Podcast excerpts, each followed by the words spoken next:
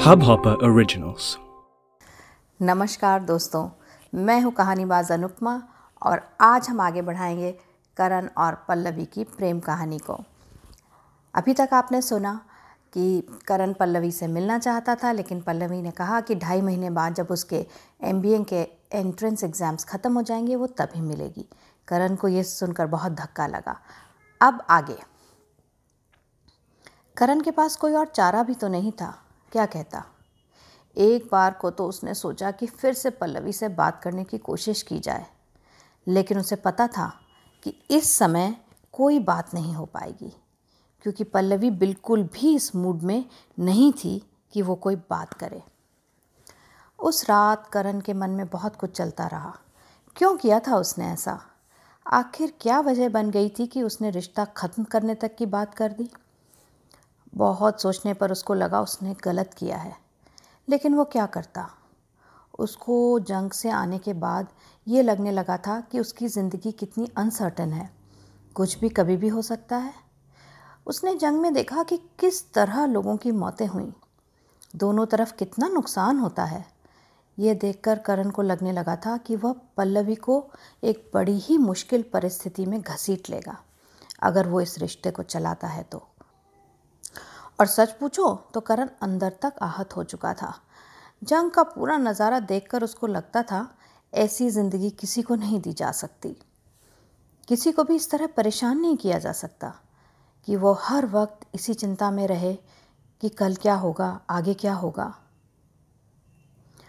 पल्लवी जान थी करण की और फौज की ट्रेनिंग के बावजूद वो बहुत लाचार महसूस कर रहा था। इतना नुकसान, इतना खून खराबा किस लिए? और वह यही चाहता था कि पल्लवी इस सबसे बची रहे। लेकिन वो ये भूल गया था कि सारे निर्णय वो अकेले नहीं ले सकता। जब पल्लवी के साथ रिश्ता जोड़ा है तो ज़िंदगी के निर्णय उसके साथ मिलकर ही लेने होंगे। वो कौन होता है किसी के लिए तय करने वाला कि उसे ये ज़िंदगी चाहिए या नहीं? आज जितना ही करण सोच रहा था, उतना ही उसे एहसास हो रहा था कि उसने गलत किया। उसे इस बात का बेहद पछतावा था कि उसे अगर ऐसा लग भी रहा था तो एकदम से जाकर बता क्यों दिया पल्लवी को। अगर मन में बात चल रही थी तो थोड़े समय तक सोचना चाहिए था। किसी बड़े से बात करनी चाहिए थी, किसी मित्र से बात करनी चाहिए थी। ठीक ही कह रही थी पल्लवी। बहुत छोटा आदमी निकला तू, करण। और हाँ अब उससे ये भी लग रहा था कि वह भी तो वैसा ही आदमी है, जो ये सोचता है कि वो सारे निर्णय ले सकता है और वो सबसे बेहतर जानता है। हर युग में पुरुष यही समझता है कि वो स्त्री पर अपनी इच्छा थोप कर उस पर एहसान कर रहा है, उसे बचा रहा है, उसकी सुरक्षा कर रहा है। स्त्री बचना चाहती है या नहीं, ये बात तो उसके दिमाग में ही नहीं आती। जबकि हकीकत हमेशा से ये रही है, औरत हिम्मत के मामले में पुरुष से इक्कीस ही रही है। पर अगर पुरुष ये मान ले तो उसका अहम कहाँ जाएगा? वाह करण बड़ा गुरूर था तुम्हें औरों से अलग होने का। पर निकले वही साधारण पुरुष। कहीं ना कहीं मन में ये इच्छा भी तो दबी हुई थी कि उसके इस निर्णय को लेकर सब उसे महान समझें। काश भगवान एक मौका और दे देता। पर मौका मिलने और दूसरे की भावनाओं की परवाह नहीं करने में फ़र्क होता है।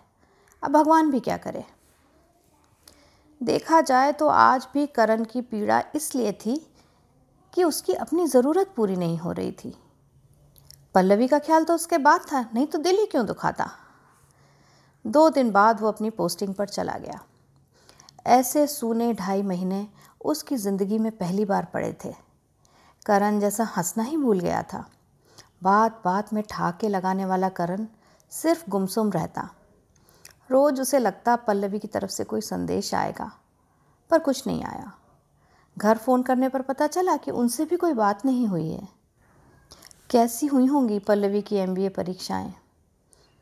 बहुत मन बेचैन था ये जानने के लिए। एक दिन उसने शिवी को फ़ोन कर लिया। शिवी की आवाज़ सुनते ही बोला, शिवी, मैं करण बोल रहा हूँ। हाँ करण, कैसे हो? ठीक हूँ, तुम लोग कैसे हो? एमबीए के एग्ज़ाम्स कैसे रहे? ठीक थे, पर पल्लवी के तो बहुत ही बढ़िया थे करण। अच्छा सच? करण खुश होकर बोला। हाँ करण। दो हफ़्ते बाद मैं रानी खेत आ रहा हूँ, शिवी। ठीक है, करण, पर पल्लवी की तरफ़ से बहुत उम्मीद मत रखना। वो बहुत बदल गई है। बदल गई है? कैसे? आज की कहानी यहीं तक। आगे की कहानी सुनेंगे अगले एपिसोड में। तो मैं हूँ कहानी बाज अनुपमा आप अपना फीडबैक मुझे ईमेल पे भी दे सकते हैं। मेरा ईमेल आईडी है make happy foundations at Gmail dot com और अगर आप मेरे पॉडकास्ट में फीचर होना चाहते हैं तो भी आप मुझे लिख सकते हैं। तो आज के लिए इतना ही। नमस्कार बाय बाय और इश्क हो गया।